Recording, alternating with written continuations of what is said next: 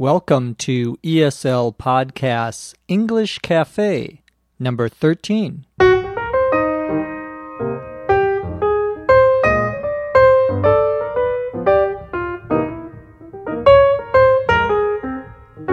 You're listening to episode number 13 of the English Cafe.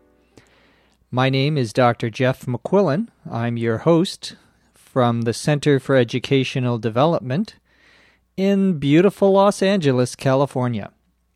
On today's cafe, we're going to talk about spam. We're going to say a little about Valentine's Day and the Olympics. And of course, we will, as always, be answering some of your questions. Here we go.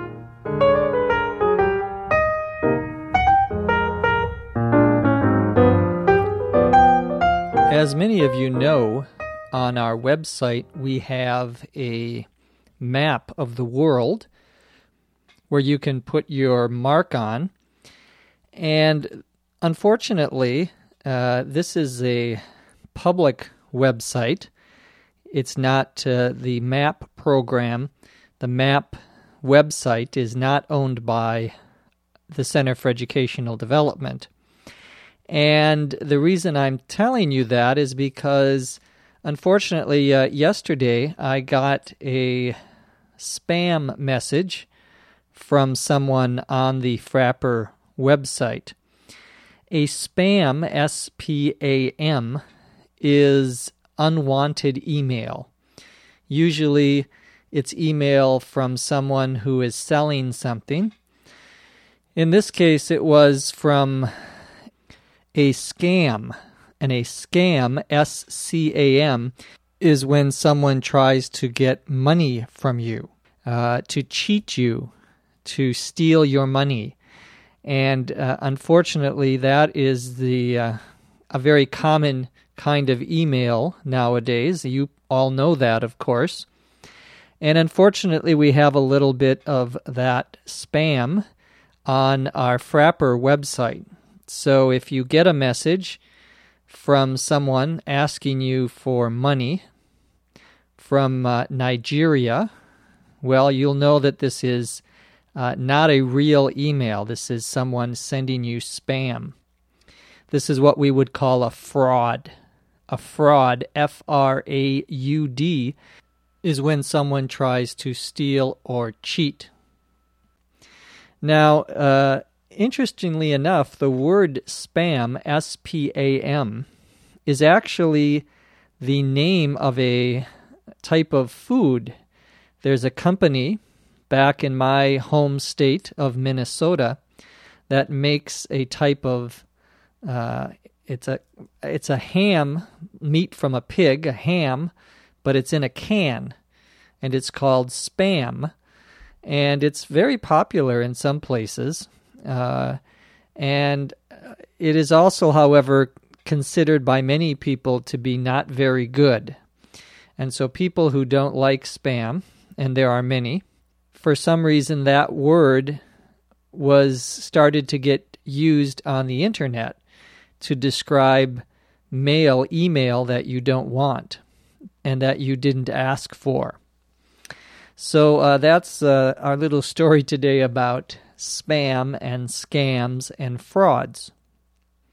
Well, let's uh, talk about something a little bit happier. Today is the 14th of February, and that is Valentine's Day. And as you probably know, Valentine's Day in the United States and in many countries is a day that we celebrate or uh, think about someone that we love, usually someone that we are in love with romantically, a boyfriend or a girlfriend, husband or a wife. Though sometimes we, in in American schools, on this day, uh, sometimes they'll have Valentine gifts for the children, or the children will make each other cards. C A R D S. A card is, of course, like a little note for Valentine's Day. The traditional gifts for Valentine's Day are uh, chocolate, so giving someone, uh, usually a woman, uh, some chocolate, a stuffed animals, and stuffed animals. The uh, word there is S T U F F E D. A stuffed animal is a like a little bear or a little uh, animal that is uh, made out of some sort of uh, fabric or cloth. Fabric, F A B R I C, is your your clothing, for example, is made out of some fabric. It could be cotton, or it could be some other artificial, what we would call synthetic fabric. And a stuffed animal is an animal made out of some sort of fabric that has something literally stuffed into it. To stuff something means to fill something. And so they put certain uh, soft material, sometimes plastic of some sort, and that is a stuffed animal. Well, that's a common gift. Uh, roses, of course, red roses would be uh, the most uh, romantic or some other kind of flower. And finally, I think the most popular gift would be jewelry. Jewelry, J E W E L R Y, is things like a ring or a diamond earrings or something you wear around your neck, uh, a uh, what we would call a, a pendant, P E N D A N T, a pendant is something that hangs around your neck. And those, of course, are uh, very popular for Valentine's Day as well. You're probably wondering what I am going to buy my beautiful wife for Valentine's Day. And of course, the answer is all of those things. Thank you. Thank you very much. So, happy Valentine's Day. Uh, and uh, hopefully, if you celebrate Valentine's Day, you got something for your person who you love. I also wanted to talk a little bit today about the Olympics. And the Olympics have begun, as you probably know, in Italy, the Winter Olympics. There's been something of a controversy here in the United States over what we should call the city where the Olympics are being held. Some of the newspapers are calling it by the English name, which is Turin, T U R I N. And we talk about a city in Italy. That city is usually called Turin. But some of the other newspapers and the television stations are calling it by the Italian name for the city, which is Torino. And the uh, they're different depending on which newspaper you read. It will either say the Turin Olympics or the Torino Olympics. Now, I like Torino since it is an Italian city, and I think they have uh, they should be able to uh, have the city pronounced the way they pronounce it. Uh, but uh, there are some people who uh, still call it the Turin Olympics. Well, the uh, Olympics, of course, are famous for skiing and for skating and other sports. I think skiing and skating, particularly the women's skating, what we would call figure skating, F I G U R E. Figure skating is when you uh, skate on the ice to music, for example. And it could be a man, it could be uh, a man and a woman, a couple, uh, or just uh, a woman. It seems like the woman's uh, competition is uh, usually one of the most popular. And here in the U.S., the most popular athlete at the Olympics, the one that most people know about, in the United States is Michelle Kwan. And Michelle Kwan uh, was, uh, ha- this was her third, or going to be her third Olympics. But unfortunately, she was injured, and so she will not be competing this year. The other famous athlete here in the United States, somewhat controversial, is named Bode Miller. Bode, B O D E, is his first name. Very unusual, not a common first name. Uh, and Bode Miller is a skier and uh, someone who goes down the hill or down the mountain on skis.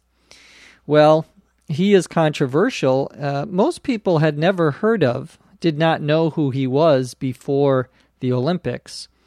But uh, he has uh, made some statements, he has said some things uh, about uh, how he likes to. We would use the verb informally to party. To party, P A R T Y, means to go out, perhaps have an alcoholic drink, uh, dance, that sort of thing. And so some people have uh, have um, not liked some of the things he said about that. He, uh, I was watching last night, and uh, he lost the first race that he was in, uh, the downhill skiing event. And downhill is all one word D O W N H I L L. And uh, he lost that event. In fact, the winner was a French skier and his win was considered an upset. And when we say an upset, U P S E T, we mean it wasn't expected. You thought someone else was going to win, but they lose and this other person wins. So, as a noun, upset, we can use that in sports. For example, if a team that nobody thinks is going to win suddenly wins, that would be an upset. You can also have an upset in an election. So you are voting for someone, and the person that you didn't think would win wins. That would be an upset. You can also use that word as a verb to upset. To upset, and notice the accent on the verb is on the second syllable. So when it's a noun, it's upset. And when it's a verb, it's upset. And upset means to create an upset. So if you upset someone in a sporting game, it means that you win uh, when you are not expected to win. To upset also means to make someone angry or to make someone not comfortable. Someone uncom- to make someone uncomfortable is also to upset someone. Well, in any case, uh, the Olympics have begun. The first night of the Olympics is what we would call the opening ceremony. The opening ceremony is the beginning of the Olympics, and of course, it will end with the closing ceremony in a few weeks. Now, let's answer a few questions.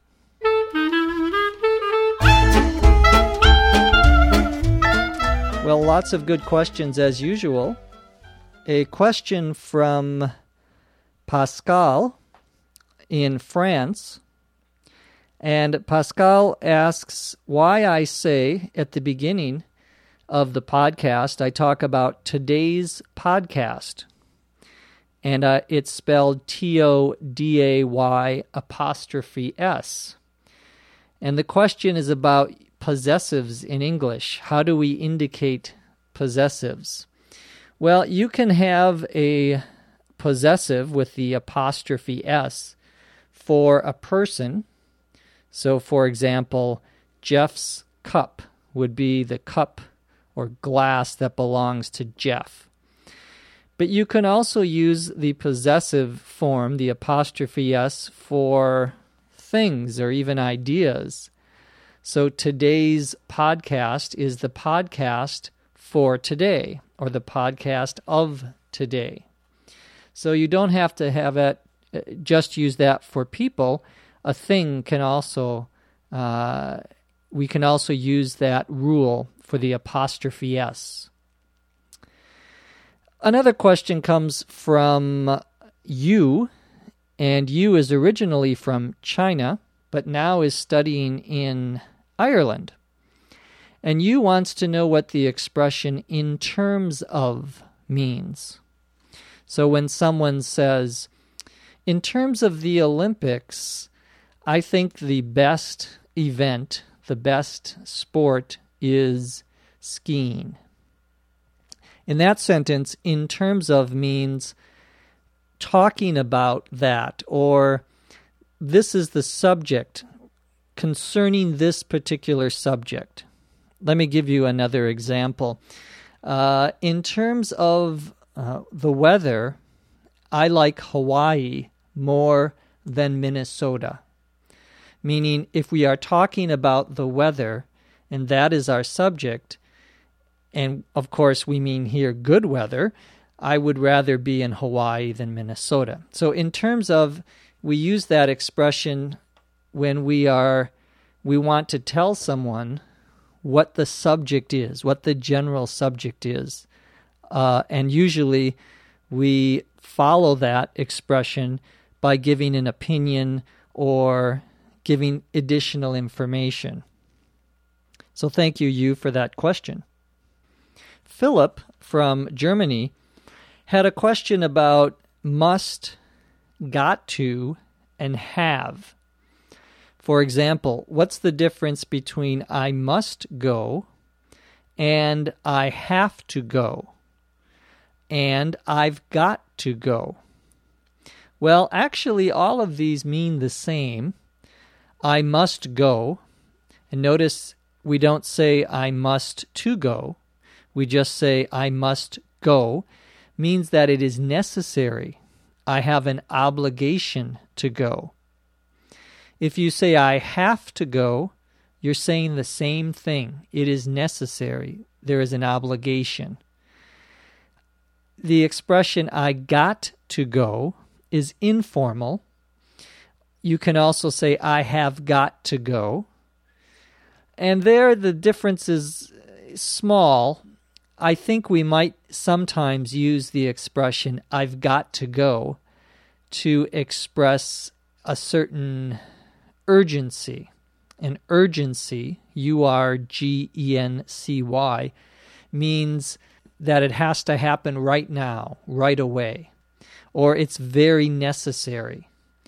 So it's one of those cases where we we try to uh, make it sound even more important or more give it more emphasis.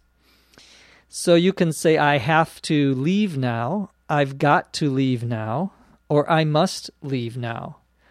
I would say also that we would probably use must a little bit more formal expression a little more, uh, perhaps something that someone a little older or a little more uh, sophisticated, someone who uh, wants to sound a little bit more educated might use must. Uh, have to and have got to are probably a little more common, a little more informal. But in terms of meaning, there's certainly no difference between must, go, and have to go. They're both perfectly acceptable. Finally, we have a question from Gero, G E R O, also from Germany. And he wants to know the difference between to raise, R A I S E, and to rise, R I S E. To raise is when you are, or someone is lifting something up.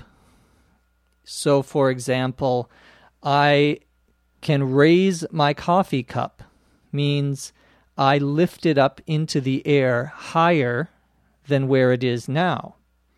We also use that verb raise when we are talking about what parents do to help their children when they are growing up uh, parents raise children means they take care of children as they grow older. The verb to rise is used usually for people, but it can also be used in a couple of other cases. To rise means that you get up, not that you lift something else up, but, th- but that you uh, uh, are getting up, are getting higher. So I rise, for example, I rise at 7 a.m. every morning. Means I get up out of bed, I stand up and leave my bed at 7 a.m. We also use that verb for the sun. The sun rises in the morning and it sets, S E T S, it sets at night. We can also use that sometimes, that verb to rise, for the water. For example, in a river during the spring, the river rises, means there's more water, and so it goes up. And if it rises too much, it will flood the land around it. To flood, F L O O D, is when you have uh, water that goes over places where you don't normally have water. So in Egypt, for example, the Nile traditionally floods the land around it, and that's because it rises at a certain time in the year. So thank you, Gerald, for that question. Well, we've gone a little long today, so we better wrap things up. And to wrap up, W R A P U P means to end something, usually a program. And this is the end of today's English Cafe. We'll be back in a few days with another edition. My name is Jeff McQuillan. Happy Valentine's Day. We'll see you next time on the English Cafe. ESL Podcast English Cafe is written and produced by Dr. Jeff McQuillan. This podcast is copyright 2006 by the Center for Educational Development.